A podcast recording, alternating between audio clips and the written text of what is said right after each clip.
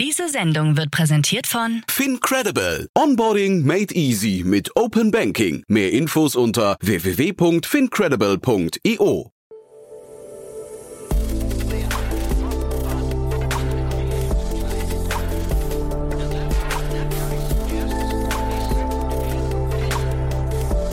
Startup Insider Daily. Morgen Update. Einen wunderschönen guten Morgen und herzlich willkommen zu Startup Insider Daily. Mein Name ist Jan Thomas. Heute ist Montag, der 14. Juni und das sind heute unsere Themen. Der Müsli-Anbieter MyMüsli verzeichnet trotz Corona einen Gewinn. Gorillas CEO lädt Mitarbeiter zur Fahrradtour ein. Google Maps zeigt die Tesla Factory in Grünheide von innen. McDonald's wurde Opfer eines Hackerangriffs. Und Blue Origin versteigert die Flugtickets ins All für 28 Millionen Dollar. Heute bei uns zu Gast ist Enrico Melles von Project A. Im Rahmen der Reihe Investments und Exits haben wir darüber gesprochen, dass äh, Monday.com an die Börse gegangen ist. Ein spannendes Unternehmen aus Israel, das in New York an die Börse gegangen ist, hat einen fulminanten Start hingelegt und wir haben das mal so ein bisschen durchleuchtet, ähm, auch Erfahrungsberichte geteilt und so weiter und so fort. Ist also sehr, sehr spannend geworden. Und heute Nachmittag dann zu Gast ist Dominik Drexler. Er ist der Country Manager Dach für Usign, ein E-Signaturunternehmen. Ja, da gab es eine große Finanzierungsrunde und äh, das haben wir im Detail besprochen, aber das dann heute Nachmittag in der Nachmittagssendung so ungefähr ab 14 Uhr. Bevor wir jetzt reingehen in die Nachrichten mit Anna Dressel, möchte ich noch ganz kurz Dr. Alexander Hirschfeld zu Wort kommen lassen. Er ist Teamleiter Research beim Bundesverband Deutsche Startups und dort ist der nächste Startup Monitor in Vorbereitung. Und äh, ja, warum das für euch wichtig sein dürfte, erzählt euch Alexander jetzt. Danach kommen dann die Verbraucherhinweise und dann geht's los mit den Nachrichten mit Anna Dressel und danach dann Enrico Melles von Project A. Hi, hier ist Alex vom Startup Verband. Wir führen aktuell unsere Umfrage zum deutschen Startup Monitor durch. Der deutsche Startup Monitor ist die wichtigste Studie zu Startups in Deutschland, mit der wir eure Themen in Öffentlichkeit und Politik bringen. Dafür brauchen wir natürlich eine möglichst große Teilnehmerzahl und daher mein Aufruf an alle Gründerinnen und Gründer, macht mit bei der Umfrage, macht mit beim deutschen Startup Monitor. Alle Infos dazu findet ihr entweder auf Newsletter Startup Insider oder unter deutscherstartupmonitor.de. Vielen Dank. Werbung. Hi, hier ist Nina aus dem Content-Team von Startup Insider. Vielleicht hast du es ja schon gehört, wir haben endlich neben unserem Hauptkanal Startup Insider nun auch separate Kanäle für unsere verschiedenen Formate eingerichtet. Wenn du zum Beispiel nur unser tägliches Nachrichtenupdate Startup News hören möchtest, kannst du ab jetzt ausschließlich den Startup News Kanal abonnieren. Gleiches gilt für Investments und Exits, Startup Spotlight und alle anderen Formate, die zukünftig kommen werden. Die volle Ladung Startup Insider, also alle Formate, gibt es natürlich weiterhin hier auf dem Hauptkanal. Also, um die einzelnen Kanäle zu abonnieren, besuche jetzt startupinsider.de/slash insider. Wir sehen uns auf deinem Lieblingskanal. Startup Insider Daily. Nachrichten. Mitarbeiter des Lebensmittellieferdienstes Gorillas haben am Donnerstag in Berlin gestreikt. Sie blockierten die zwei Haupteingänge der Lagerhalle im Prenzlauer Berg. Mitarbeiter konnten zwar hinein, wurden aber daran gehindert, Bestellungen auszuliefern. Die Streiks richteten sich gegen die Unternehmensentscheidung, einen Mitarbeiter zu kündigen. Die Belegschaft wirft dem Unternehmen vor, ihn ohne Vorwarnung wegen einmaligen zu Spätkommens entlassen zu haben. Gorillas CEO will Kuriere mit Fahrradtour beschwichtigen.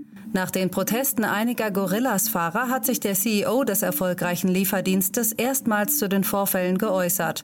Dabei hat Gorillas Gründer und CEO Kagan Sümer mit einem recht unorthodoxen Vorstoß versucht, die teilweise angespannte Stimmung unter den Gorillas-Mitarbeitern zu entschärfen. Er kündigte an, ab dem 28. Juni eine Art Roadshow zu veranstalten und mit seinem Fahrrad die Gorillas Warenlager in verschiedenen deutschen Städten zu besuchen, um sich dann mit den Fahrerinnen und Fahrern auszutauschen. Hintergrund sind die seit letztem Mittwoch anhaltenden Streiks zahlreicher Gorillas-Kuriere in Berlin. Diese hatten vor allem gegen die Entlassung eines Fahrers während dessen Probezeit protestiert. Sümer gab sich von der Heftigkeit der Proteste überrascht und sagte, dass ihn die Erlebnisse der vergangenen Tage erschüttert hätten. Für ihn stünde die Firmenkultur von Gorillas an erster Stelle. Bei Gorillas geht es ums Fahrradfahren, nicht um Politik, so der Gorillas-CEO in seinem Statement. Derzeit beschäftigt das frisch gebackene Unicorn weltweit mehr als 6000 Kuriere. My Müsli verzeichnet trotz Corona Gewinn. Der Mix-Müsli-Produzent My Müsli aus Passau konnte im letzten Jahr nach eigenen Angaben stark wachsen. Dabei steigt der Umsatz um 15,7 Prozent auf 80,3 Millionen Euro. Dabei konnte das Unternehmen insbesondere beim Online-Umsatz zulegen. Dieser stieg um 33,2 Prozent auf 58,4 Millionen Euro. Hier wuchs der Kundenstamm gegenüber dem Vorjahr um 27,9 Prozent auf 989.000 aktive Online-Kunden. Nach einer Einzelhandelsoffensive hatte MyMüsli überraschend angekündigt, fast alle seiner 23 noch existierenden Filialen zu schließen. Nur die Geschäfte in Passau, München und Geislingen sollen offen bleiben. CEO Hubertus Bessau sieht den Grund der Ladenschließungen weniger in der Corona-Krise, sondern in der Online-First-Strategie des Unternehmens. Das bereinigte EBITDA des Unternehmens stieg im vergangenen Jahr um 369 Prozent auf 5,0 Millionen Euro. Tesla's Berlin Gigafactory is planned to be the greatest one built so far. What will the highest volume electric vehicle producing factory in the world look like? With Elon Musk at the head of it all, it's sure to be one for the history books. He's already said that when the factory opens for production, he plans to throw a huge party. There are also plans to add a gigantic rave cave under the factory. Not something you might expect from an electric car factory, but if anything is going to attract the most intelligent and productive young employees, it's probably a rave cave. Tesla CEO announced plans for the Berlin Gigafactory in November of 2019. We received uh, that we've decided to put uh, the Tesla Gigafactory uh, Europe uh, in the Berlin area. Google Maps zeigt Tesla Gigafactory in Grünheide von innen. Der Bau der neuen Tesla Gigafactory in Grünheide Brandenburg ist im vollen Gange. Nun können sich interessierte Nutzer ein eigenes Bild davon machen. Aktuelle Aufnahmen eines Google Maps Users zeigen das Tesla-Werk von innen. Diese sind angeblich weniger als zwei Wochen alt. Auf ihnen ist zu erkennen, dass das US-Unternehmen bereits zahlreiche Roboter und Anlagen im E-Autowerk installiert hat. Ein zusätzlicher Tweet des Portals Drive Tesla Canada bestätigte dies und enthält zudem weitere Bilder einer anonymen Quelle. Dabei sind zwei unlackierte Rohkarosserien des Modell Y sowie sich bewegende Roboterarme zu sehen. Erst wenige Tage zuvor hatte Tesla die offizielle Genehmigung für erste Erprobungen der Fertigungsmaschinen durch das Brandenburger Landesumweltamt erhalten. Big Brother is watching you. Big Brother Awards 2021 verliehen. Am vergangenen Freitag hat der Datenschutzverein Digital Courage erneut den unter Preisträgern überaus unbeliebten Big Brother Award verliehen. Dabei werden Datensünder in Wirtschaft und Politik aus 19 Ländern gekürt. Die französische Tageszeitung Le Monde hat den Award treffenderweise als Oscars für Datenkraken tituliert. In der Kategorie Gesundheit konnte sich das Berliner Unternehmen Dr. Lib über die Auszeichnung freuen. Laut Jury missachtet der Vermittler von Arztterminen auf seiner Internetplattform die Vertraulichkeitspflicht und soll zudem Daten der Nutzer und Arztpraxen für kommerzielle Marketingzwecke missbrauchen. Auch die EU-Kommission erhielt einen Award und zwar in der Kategorie Verkehr. Hier kritisieren Datenschützer die seit 2021 für Neuwagen verpflichtende Einführung des Verfahrens Onboard Fuel Consumption Meter OBFCM, bei dem große Mengen an technischen Informationen eines Autos aufgezeichnet und an den Hersteller übermittelt würden.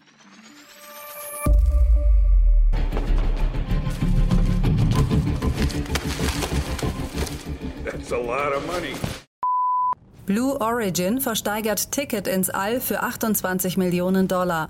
Gerade mal zehn Minuten lang wird der erste bemannte Weltraumflug der neuen Raumkapsel New Shepard von Blue Origin dauern.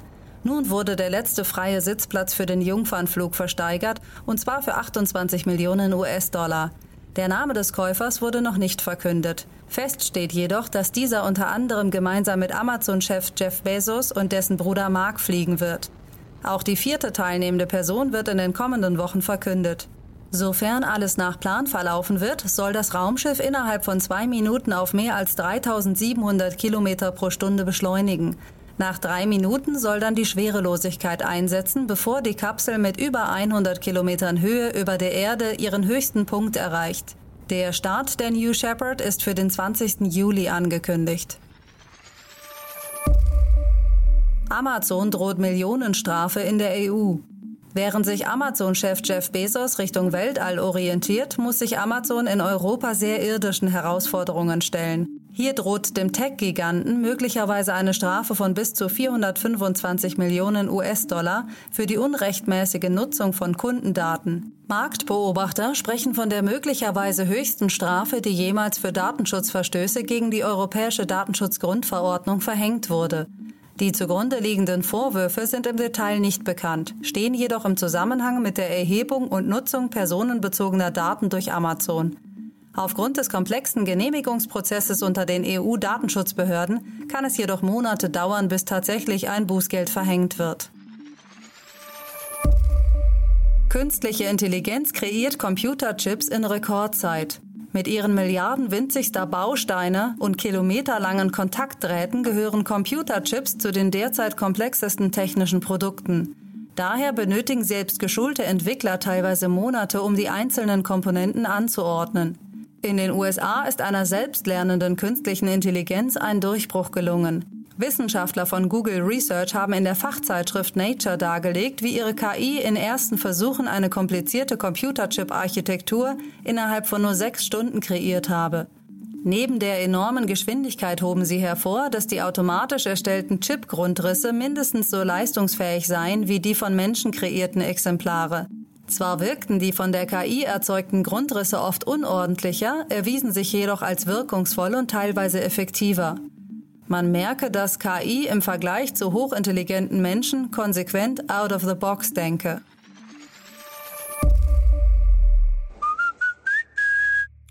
McDonald's wurde Opfer eines Hackerangriffs. Die weltweit operierende Fastfood-Kette McDonald's wurde laut Wall Street Journal Opfer eines Hackerangriffs. Die Kriminellen konnten auf Daten von Mitarbeitern, Franchise-Partnern und einzelnen Restaurants aus Korea und Taiwan zugreifen. Dabei wurde laut Wall Street Journal keine Lösegeldforderung gestellt. Sensible und persönliche Daten konnten die Angreifer nicht erbeuten. Der Geschäftsbetrieb soll laut McDonald's ebenfalls nicht gestört worden sein. Jetzt geht es weiter im Programm mit den Kurznachrichten. Startup Insider Daily. Kurznachrichten. Payment Provider Square veröffentlicht seine Quartalsbilanz und verkündet einen Rekordumsatz in Höhe von rund 5 Milliarden US-Dollar im ersten Quartal 2021. Laut Elon Musk wird das neue Infotainment-System in Teslas Modell S und Modell X über die Rechenleistung einer Sony PlayStation 5 verfügen. TikTok legt offenbar ungefragt Filter über die Gesichter von Nutzern und bietet diesen keine Möglichkeit zur Deaktivierung. Amazon kündigt seinen Mitarbeitenden in verschiedenen Ländern ein hybrides Modell aus drei Tagen Büro und zwei Tagen Homeoffice an.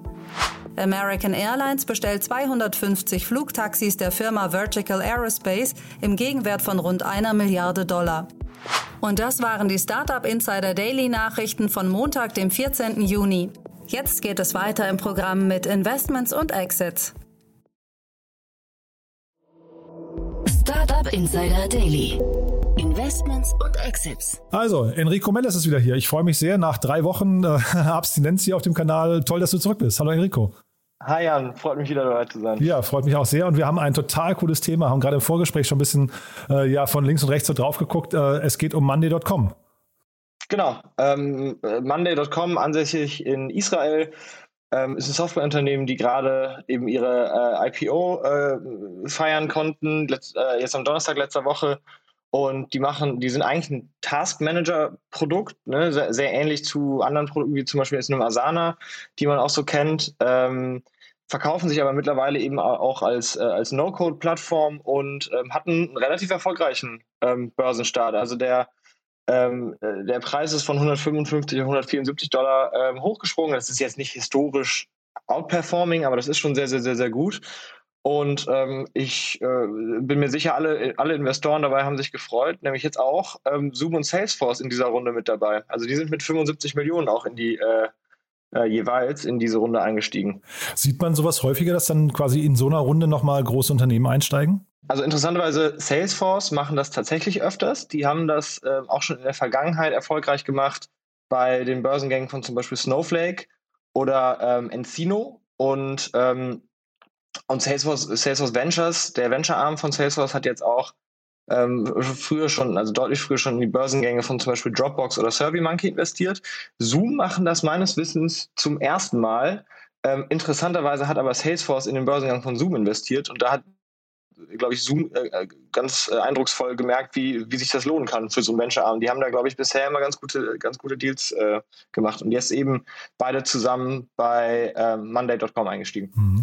Der Aktionär, der Aktionär, also diese Webseite oder, oder auch Magazin haben geschrieben, äh, der Monday IPO, das ist ein Wachstum, das ist der Wahnsinn. Ähm, und ich bin jetzt so ein bisschen, muss ich sagen, ein bisschen verdutzt gewesen über die Bewertung, weil die jetzt, also die ist, ich habe mal geschaut, im Vergleich sind die ungefähr auf einem Level, wenn man mal mit deutschen Unternehmen gucken würden, wie ein United Internet. Also ungefähr die gleiche Bewertung. Und da fehlt mir so ein bisschen die Fantasie, wie das, wie das sein kann. Ja, also ich glaube, da spielen verschiedene Sachen rein. Ne? Also einmal ist der, ist der Markt aktuell, glaube ich, grundsätzlich sehr, sehr heiß, besonders bei Tech-Unternehmen. Und ich glaube, die Bewertungen einfach nochmal höher. Jetzt ist dazu ähm, wahrscheinlich bei Monday.com das Interessante, dass die eben in einen Markt reingehen, in dem man nach wie vor noch ziemlich, ziemlich viel Wachstum erwarten könnte. Ne? Das, also das, das digitale, kollaborative Task- und Teammanagement ist, glaube ich, in den meisten Unternehmen immer noch nicht so richtig angekommen. Das läuft da meistens wahrscheinlich immer noch auf äh, üblicherweise E-Mail. 70 Prozent der Kunden von äh, Monday.com sind auch keine Tech-Unternehmen. Ne? Also jetzt nicht das übliche Startup oder irgendwie modernisierte Unternehmen, sondern wahrscheinlich etwas ähm, altbackenere Firmen. Und ich glaube, mit dem Rebranding oder dem, der, dem Produktumbau ähm, von einem relativ rigiden Taskmanager zu einer No-Code-Plattform, wie die das jetzt äh, hier verkaufen, ist, glaube ich, auch das Versprechen groß, dass da noch sehr, sehr viel Markt, äh, Markt zu erkämpfen ist. Ähm, plus in dieser Runde werden ja jetzt auf äh, 540 Millionen Dollar neu eingesammelt und ähm, die werden jetzt natürlich in erster Linie auch ins Wachstum investiert. Das heißt, in, ich habe das mal eben kurz nachgeschaut, 26x ähm, äh, deren Revenue, also irgendwie, wir machen jetzt irgendwie 260 Millionen Runrate gerade, ähm, da können die auch schon noch reinwachsen. Das ist jetzt auch nicht unüblich hoch. Also andere Software as a Service äh, Companies, ähm, von Salesforce äh, über eben auch, ne, äh, gibt ganz viele, haben alle eigentlich relativ hohe Trading Multiples, vor allem am Anfang. Die, die trailen dann, glaube ich, bei vielen auch dann wieder abwärts, aber gerade am Anfang sind die dann relativ hoch, weil da eben auch von enormem Wachstum noch ausgegangen wird. Mhm. Jetzt sind die 2012 gegründet und nach neun Jahren dann der Börsengang. Ist das ein Markt, den ihr euch trotzdem gerade noch anguckt? Also sieht man quasi junge Unternehmen, die da auch noch reinwachsen wollen in diesen Markt? Oder ist das ein Markt, wo du sagst, der ist eher schon zu mit Asana äh, und es gibt ja eine ganze Reihe an anderen? Ich weiß Trello gehört ja wahrscheinlich auch irgendwie mit in, in den Kosmos rein. Ne? Äh, ist dieser Markt schon besetzt?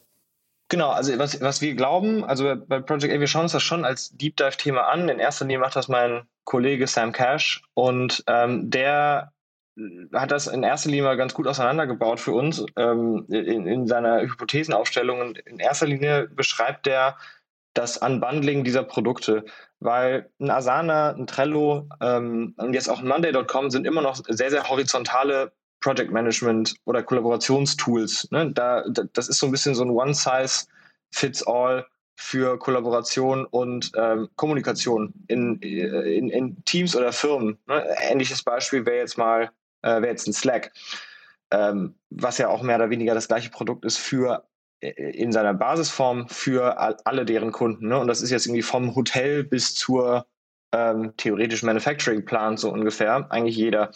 Und was wir da halt sehen, ist verschiedene, verschiedene Trends. Aber das erste ist erstmal, dass sozusagen ein Unbundling stattfindet. Sprich, da brechen bestimmte, ähm, bestimmte horizontale Tools wieder auseinander in kleinere Companies, die, ähm, die dann sozusagen ein besser zusammen, ein besser zurechtgeschnittenes Produkt bauen für bestimmte Use Cases. Ne? Und ähm, ich glaube, das ist das passiert in Wellen. Ne? Also man hat äh, früher gesehen, irgendwie Microsoft hat da alles gebundelt, was, was es zu bundeln gab, äh, mit teils äh, höchst aggressiver M&A-Strategie, auch sich sozusagen zum zum Go-To für alle, alle Office-Tools irgendwie gemacht und äh, die dann auch stark äh, kommoditisiert. Ne? Also am Ende des Tages ging es da eigentlich nur darum, die, die Microsoft-Plattform stärker zu machen und die ganzen äh, Word und so weiter waren ja eigentlich nur noch Add-ons, um das zu beschleunigen. Und damit haben, haben die dann für eine Weile auch den Markt für alle gekillt. Google hat das dann ähm, sozusagen nochmal um, umgedreht gemacht und hat dann äh, diese ganzen Tools umsonst im, in der Cloud angeboten und dann äh, für eine Weile auch äh,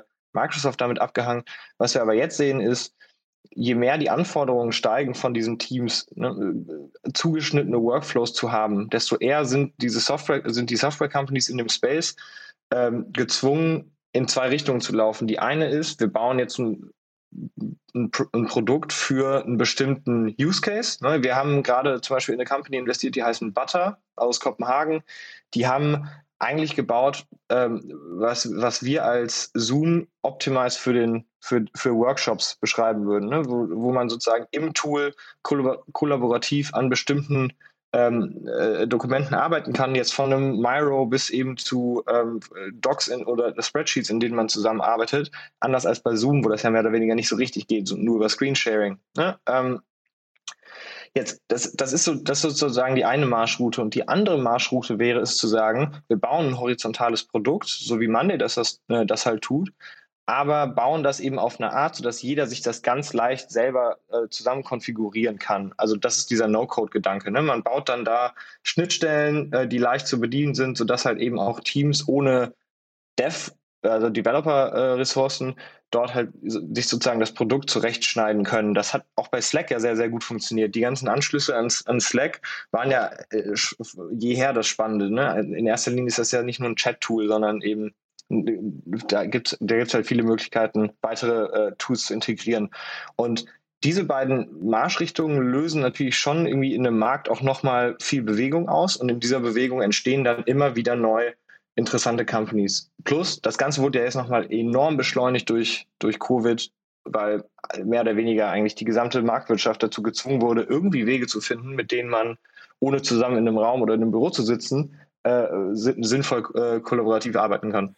Ich höre dann aber auch raus, dass quasi ihr davon ausgeht, dass diese Generalisten-Tools dann in vielen Bereichen schon besetzt sind und dann eher jetzt die, Spezialist, äh, die, die spezialisierten Tools kommen, ja?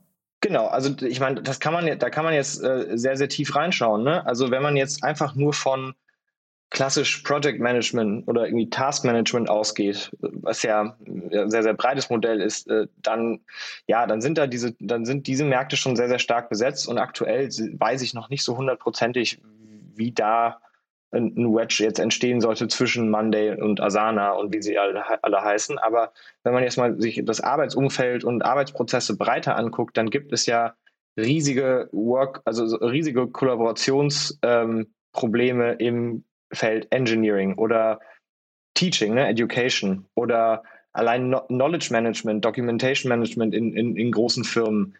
Data Management, irgendwie Sales, ich meine, Salesforce, grandioses Beispiel dafür, dass ein Sales-Team schon ein anderes Task-Management-Tool braucht als, äh, als jetzt mal irgendwie so klassisches äh, horizontales Project Management oder, oder Design, ne? kreative Jobs. Da gibt es so viel Raum noch und und dann gibt es da, gibt's da drüber sozusagen äh, horizontal so den, den Koordinations, äh, die Koordin den Koordinationslayer, wie managt man Meetings, äh, Whiteboards, Virtual Office, Voice, Video, Text. Das sind alles Themen, die, da gibt es noch kein richtiges One-Size-Fits-All. Ne? Selbst bei Zoom hat sich ja gezeigt, nach einer Weile, äh, nach einer Weile äh, Lockdown hatten alle sogenannte Zoom-Fatigue. Naja, weil Zoom auch nicht so richtig das Problem löst, wie es ist, mit, miteinander zu arbeiten in einem Büro. Und es fehlt so ein bisschen das, was man im Englischen Watercooler äh, Talk nennt. Ne? Also man, man, man spricht, man trifft sich so in der, in der Büroküche und, äh, und, und schnackt ein bisschen. Alle diese Themen sind noch nicht so richtig gelöst. Und deswegen sagen wir schon, es, es, es wird auch sehr, sehr große Companies geben, die bestimmte Probleme halt eben richtig gut bedienen und nicht so alles ein bisschen. Zumal man, glaube ich, über Unternehmen äh, und Software wie SAP oder Salesforce zum Beispiel auch sagt, dass dann relativ häufig sich quasi das Unternehmen, das die im Einsatz hat, quasi der Struktur der oder einer vorgegebenen Struktur unterordnen muss. Und das ist ja für viele auch nicht das, was man will. Man will ja irgendwie links und rechts quasi, zumindest über Schnittstellen. Vielleicht ist Schnittstelle jetzt so der Lösungsweg dann hinterher, dass man eben mehrere Tools parallel im Einsatz hat. Ne? Aber das ist ja schon eine gewisse Gefahr eigentlich auch, ne? Richtig. Also das ist übrigens auch ein Thema, das wir uns sehr genau anschauen. Ne? Ähm, wenn du schon von, also wenn du auch schon von Gefahr, äh, Gefahr sprichst, je mehr Tools du benutzt als Firma, desto mehr öffnest du dich auch natürlich in einer Sicherheits- und einer Compliance ähm, Sicherheits- und Compliance-Risiken. Ne? Also irgendwie die, äh, du, du hast natürlich Datenschutzverordnungen und so weiter, und denen musst du allen folgen. Und die, diese, ähm, das in einem, in einem stetig dynamischen Toolumfeld richtig im Griff zu haben, ist auch ein sehr, sehr wichtiges Problem, äh, was wir uns da auch anschauen. Ne? Und genau deswegen, glaube ich, ist da noch so viel zu holen in dem Markt, weil wir haben das jetzt ähm, bei uns auch intern. Ne? Wir müssen natürlich anschauen, welche Tools nutzen wir und welche Daten werden da wie gehandelt und so weiter. Aktuell hat da, haben da jetzt Firmen irgendwelche Datenschutzbeauftragte, ne, die sich dann darum kümmern müssen, dass da nicht irgendwelche Tools sozusagen im, im wie nennt man das, ne, wie sozusagen im, im Schattenmarkt benutzt werden, obwohl man die eigentlich gar nicht nutzen sollte in seiner Firma. Dass auch dafür wird es Lösungen geben, dass sowas äh, standardisiert und kontrolliert über ein Software-Tool gemanagt wird, weil der Datenschutzbeauftragte selber ist ja eher eine ineffiziente Form der Lösung dessen. Mhm. Und ich finde den Vergleich mit Microsoft übrigens auch spannend, weil ähm, wir, also wir haben selbst Monday.com im Einsatz und äh, das positioniert sich schon als Betriebssystem für Unternehmen. Und das machen die eigentlich, ich hatte dir im Vorfeld gesagt, ich hätte die jetzt nicht als No-Code-Lösung oder Low-Code-Lösung eingeordnet, aber eigentlich sind sie das schon, denn man kann tatsächlich auch sehr, sehr viele verschiedene äh, Anforderungen eingehen und sich dann so seine eigenen, äh, weiß nicht, Oberflächen zusammen äh, ohne auch nur einen, einen einzigen Code äh, oder eine Zeile Code schreiben zu müssen. Also von daher ist es schon sehr, sehr zugänglich. Wir hatten vorher oder zwischenzeitlich Asana im Einsatz und ganz früher tatsächlich Dapals, also als sie noch Dapals hießen, ähm, und haben die so ein paar, paar Jahre lang getestet, ähm, sind dann aber an den Einschränkungen gescheitert. Die waren dann wirklich zu klein, muss ich sagen. Also da, da war das Produkt noch nicht, noch nicht ausgereift genug.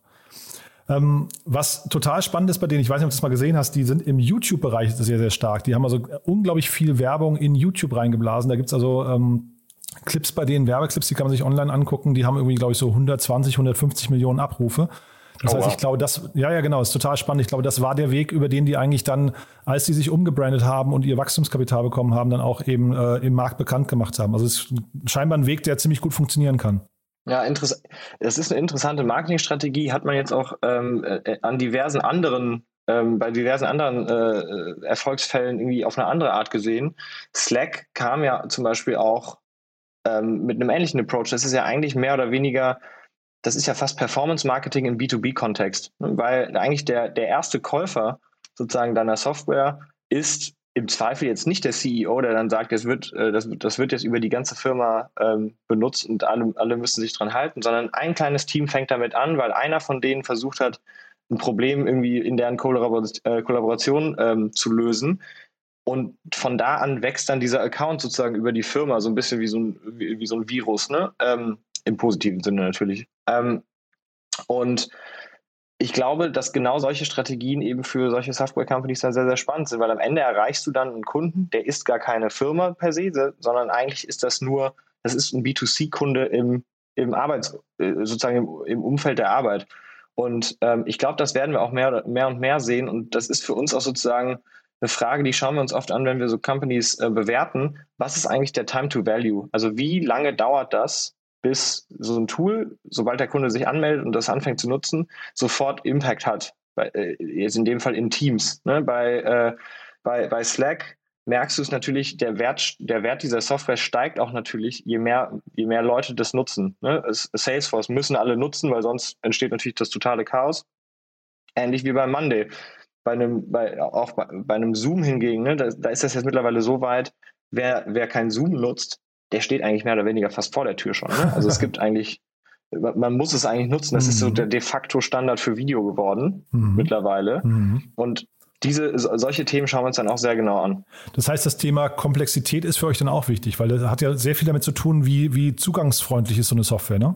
Absolut, genau. Also für uns ist sehr, sehr wichtig, dass ein Tool genau das erfüllt, was eben die Go-to-Market-Zielgruppe am ehesten braucht. Ne? Das, und das ist, das kann sehr, sehr unterschiedlich sein. Wenn du in erster Linie an Tech-Companies verkaufst, dann sitzen da halt meist irgendwie Leute zwischen 20 und, und irgendwie 35 und nutzen ein Tool, nachdem sie schon ihr Leben lang irgendwie mit verschiedensten Software-Tools gearbeitet haben. Wenn du jetzt an ähm, Developer-Communities verkaufst, dann haben die nochmal ganz andere Fähigkeiten, diese, diese Tools auch anzupassen und da APIs ähm, zu nutzen. Wenn du jetzt aber wie Monday.com 70 Prozent deiner Kunden eben als im Non-Tech-Bereich hast, dann musst du ein Tool bauen, womit Leute umgehen können, die im Zweifel gerade von E-Mail, vom E-Mail-Wechsel schon überfordert sind. Und das ist etwas, das ist, da, da muss man, glaube ich, sehr, sehr genau reinschauen und auch wirklich verstehen, wer sind eigentlich die Kunden wirklich. Weil ich glaube, das ist in unserer Startup-Tech-Bubble manchmal sehr, sehr schwer zu verstehen, wie weit weg teilweise unser Slack, Zoom und was nicht alles geprägter Alltag ist von ähm, bestenfalls mal SAP irgendwie äh, Systemen, aber irgendwo im Zweifel meistens E-Mail, Fax und Telefon. Hm, nee, das stimmt. Dann vielleicht nochmal zum Schluss, baut doch nochmal vielleicht die Brücke zu euch dann. Also ich habe jetzt so rausgehört, ihr würdet euch so einen Markt, ihr hättet euch das früher gerne angeguckt, so ein Money.com und auch jetzt in Zukunft könnte jemand, der zumindest spezialisierte Lösungen für sowas anbietet, auch nochmal bei euch äh, anklopfen, oder? Auf jeden Fall. Also wir haben, wie gesagt, gerade in Butter investiert. Das war eine sehr äh, frühe Runde. Äh, die Firma sitzt in Kopenhagen und kümmert sich eben um so Meetings und Whiteboards, äh, Kollabor äh, Kollaboration in Teams. Aber wir schauen uns grundsätzlich den Collaboration Space natürlich sehr, sehr, sehr genau an und freuen uns da über, äh, über äh, Gründer, die sich bei uns melden, von Pre-Seed bis Series A und ähm, mit uns sozusagen den nächsten Schritt gehen wollen. Hm. Und was wäre denn so in der ganz frühen Phase das, worauf du am ehesten achten würdest? Es, äh, ne, da, da kann ich jetzt natürlich die Pauschalantwort geben, immer ein tolles Team. Ne? In erster Linie gibt, sind das tolle, beeindruckende Gründer, die irgendwie einen, einen unique Insight gefunden haben. Ne? Kann ich irgendwie, äh, kann ich an deren Vision schon, angenommen, da steht noch kein Produkt und die sind wirklich sehr, sehr früh, kann ich daran, kann ich an den Typen äh, oder, oder den, den, den Frauen natürlich schon erkennen, die haben sich da ein Problem rausgesucht, wo, wo die einen ganz spezifischen Insight gefunden haben, den vielleicht andere noch nicht äh, äh, gefunden haben. Einer, der vielleicht sogar auf den ersten Blick irgendwie blöd klingt, aber wenn man mal tiefer drüber nachdenkt, eigentlich genau die Lösung eines ziemlich großen Problems ist und potenziell naja, unseren Arbeitsalltag in der Zukunft äh, maßgeblich verändern kann. Und dann äh, ist bei uns eigentlich schon, äh, da, da sind schon die wichtigsten Haken dann gemacht. Achso, also jetzt nicht irgendwie wichtige KPIs oder keine Ahnung, die, die Nutzungsdauer oder äh, keine Ahnung, wir haben ja gerade über die, über die Zugangs- äh, Low, Low Entry Barriers ja. gesprochen. Das ist noch gar nicht so wichtig. Ja, also genau, das ist eine Stage-Frage. Ne? Also ich, ich habe jetzt gerade mehr oder weniger von der Situation gesprochen, wenn jemand Pre-Seed oder Seed auf uns PowerPoint, zukommt. PowerPoint, ähm, aber wenn jetzt, ja. wenn jetzt schon Launch passiert ist, dann schauen wir uns natürlich Sachen an, wie wie wie effektiv ist die Sales Performance. Ne? Also kann man Kunden günstig gewinnen und dann bleiben die auch lange dabei. Können wir schon an jungen Kohorten erkennen, dass da Upsale, Upsale betrieben wird. Ne? Also äh, äh, idealerweise haben wir da sozusagen positive Net, äh, Net Retention, also sprich der Revenue pro Account wird größer über die Monate. Und ähm, weil eben, wie eben schon beschrieben, mehr und mehr, mehr und mehr Seats in, äh, pro Company gebucht werden ähm, und so weiter und so fort, ne, werden Kunden ähm, gewonnen, nicht nur in einem Markt, sondern in verschiedenen Märkten, am besten international. Ähm, sind die aus verschiedenen Industrien. Das sind ja alles Indikatoren dafür, dass hier ein breites Problem gelöst wird versus ein sehr, sehr spitzes, vielleicht zu kleines Problem, um dann eine äh, 10 Milliarden Company-Bewertung irgendwann mal zu erzielen. Hm, nee, total nachvollziehbar. Du dann aber in dem Kontext noch eine ganz kurze Frage hinterher, und zwar in dem spezialisierten Bereich, kann man da eigentlich pro Nutzer hinterher, weil du gerade vom Revenue äh, äh gesprochen hast, dass der sich irgendwie natürlich, dass der sich so langsam nach oben schraubt, kann man pro Nutzer mehr verlangen als in den Generalisten-Tools? Das, das ist eine schwierig pauschal zu beantwortende Frage. Das hängt so ein bisschen von der Komplexität, glaube ich, auch äh, und, und dem, dem tatsächlichen Wert des Problems ab. Ne? Also ich glaube, ähm, jetzt mal Tools wie im, im Design, Gravity Sketch oder jetzt ein Figma, die jetzt höhere Komplexitätsanforderungen auch haben, die konkurrieren aber eben auch mit Produkten eher aus dem Bereich Adobe, die ja so auch sehr teuer sind. Ne? Da kann man, glaube ich, schon größere ähm, höhere Preise äh, verlangen. Wenn es jetzt aber um ein kleines Nebenproblem geht, was vielleicht aber auch viele haben, ne, dann ist es vielleicht mehr oder weniger ein, ein kleines Add-on pro Monat auf, das, auf den gesamten äh, Software-Spend. Ähm, ist schwer zu sagen. Grundsätzlich würde ich mal sagen, natürlich, je wichtiger das Produkt, desto mehr kann man verlangen. Allerdings pro Seed ist jetzt zum Beispiel Slack auch relativ überschaubar, weil die sich natürlich auch in einem Umfeld bewegen, was halbwegs äh, kommoditisiert ist. Ne? Also Microsoft Teams hat jetzt bei allen schon ziemlich viel für, hat bei allen Tools, die bezahlt werden müssen, schon für ziemlich viel Sorge gesorgt, weil da hat Microsoft mal wieder die Strategie angewandt, ja, vielleicht bieten wir es einfach umsonst an, weil eh alle unsere Software nutzen. Ne? Ähm, und treiben damit äh, die anderen aus dem Markt raus. Also das ist, das ist eher eine Frage der, des Konkurrenzfeldes, wen man da verdrängt, aus welchem Umfeld. Ja, und Slack gehört ja mittlerweile auch zu, ähm, zu Salesforce, ne? Richtig.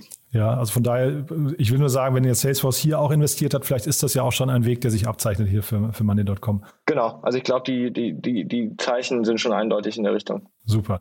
Enrico, war hochgradig spannend. Äh, wie gesagt, für alle Hörerinnen und Hörer ist es ein tolles Tool. Also wir, wir werden nicht bezahlt dafür, dass wir das jetzt sagen, aber ich kann es wirklich jedem nur empfehlen, mal drauf zu gucken und auch sich die, den YouTube-Channel mal anzuschauen. Ich glaube, die haben da wirklich ein, also der, der Kanal insgesamt ist sehr informativ und dann diese diese Clips sich mal rauszusuchen. Die sind immer so, glaube ich, eine Minute lang ungefähr. Und wie gesagt, im 100 Millionen Abrufbereich. Also äh, eine spannende Strategie. Enrico, vielen, vielen Dank. Das war toll. Hat mich gefreut, ja. ja. Dann bis zum nächsten Mal. Ne? Alles klar, bis dann. Werbung Hi, hier ist Moritz, Marketing und Growth Manager bei Startup Insider. Wenn du über die verschiedensten Themen immer auf dem neuesten Stand sein möchtest, dann empfehle ich dir auf jeden Fall unsere Newsletter auszuprobieren. Von unserem täglichen Morning Briefing Startup Insider Daily zu unseren themenspezifischen Newslettern wie Krypto und Web3, Investments und Exits oder KI Kompakt bist du mit unseren Newslettern immer top informiert. Falls du interessiert bist, kannst du dich jetzt ganz einfach kostenlos anmelden und zwar unter startupinsider.de/slash insider. Startup Insider Daily. Investment-Ticker. Ja, das war also Enrico Mellis von Project A. Vielen Dank nochmal, Enrico. Und wir haben uns dazu entschieden, ja, in der Zukunft so ein paar Kurznachrichten noch zu bringen zum Thema Investments und Exits. Denn ich habe es ja schon ein paar Mal erwähnt, wir bereiten ja hier jeden Tag die ganzen Investments und Exits vor, bevor wir die dann an die Experten schicken zur Auswahl. Und so schön das Format ja auch ist, es hat den kleinen Nachteil, dass immer noch so ein paar Dinge durchs Raster fallen.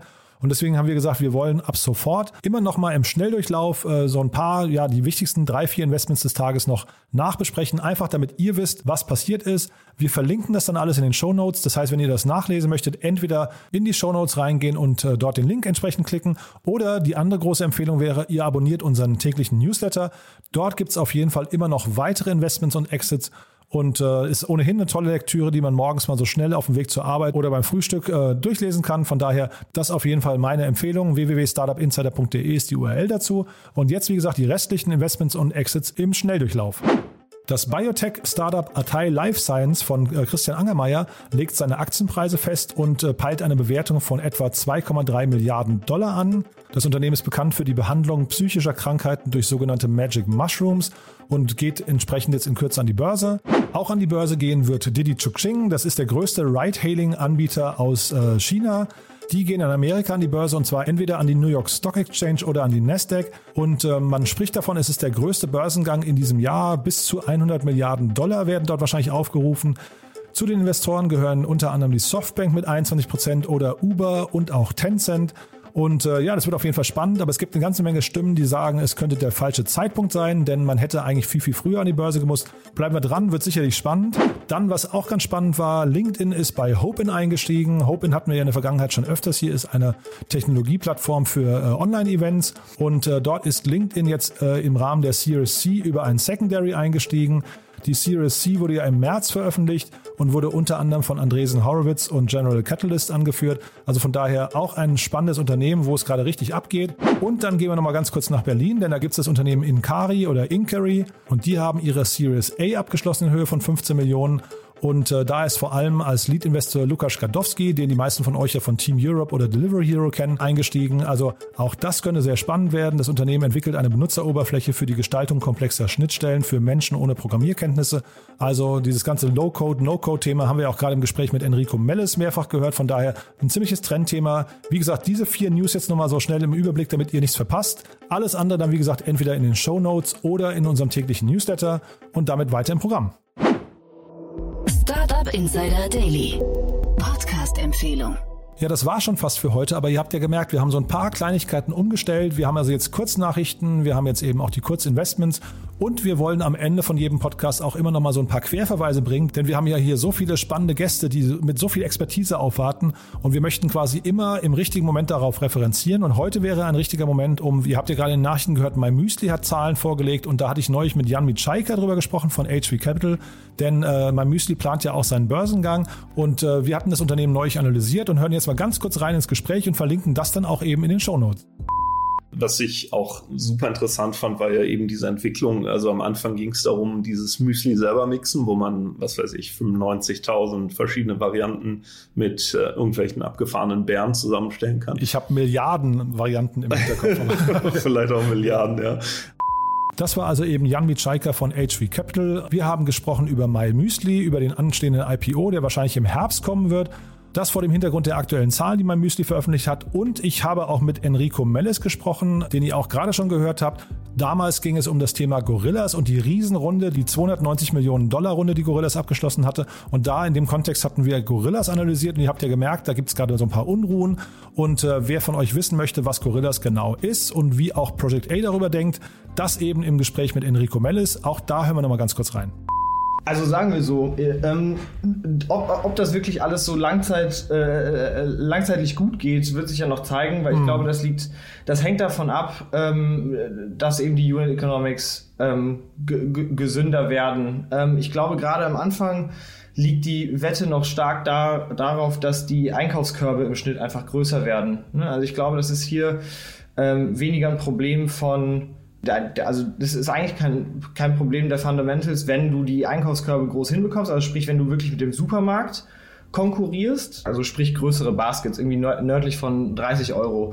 Wenn das jetzt die, ähm, wenn das jetzt nur die Einkäufe sind, ups, ich habe die Milch vergessen ähm, am Sonntag und jetzt bestelle ich mir eine Milch dazu, weil die 1,80 tun mir jetzt auch nicht weh, ich brauche es halt eben dringend, ähm, dann, dann sehe ich das natürlich auf lange Zeit nicht funktionieren, weil du, ne, Gorillas muss ja nicht nur mit den 1,80 wirtschaften, sondern eben auch mit der kleinen oder großen Marge, je nach Produkt, die sie eben ähm, auf das Produkt bekommen, also auf den Artikel selber. Ja, das war also eben Enrico Mellis von Project A zum Thema Gorillas. Wie gesagt, die beiden Podcasts verlinken wir und das werden wir in Zukunft immer so machen. Wenn wir einen Podcast haben aus unserem Archiv, von dem wir glauben, dass er irgendwie zum Tagesgeschehen passt, dann werden wir den verlinken und ja, so eben heute. Und damit sind wir durch für heute Vormittag. Wir hören uns heute Nachmittag wieder mit Dominik Drexler, dem Country Manager Dach von USign, im Rahmen der 30 Millionen Euro Runde, die dort verkündet wurde. Und äh, ja, bis dahin euch noch einen schönen Tag und bis heute Nachmittag. Ciao, ciao. Diese Sendung wurde präsentiert von Fincredible. Onboarding made easy mit Open Banking. Mehr Infos unter www.fincredible.io.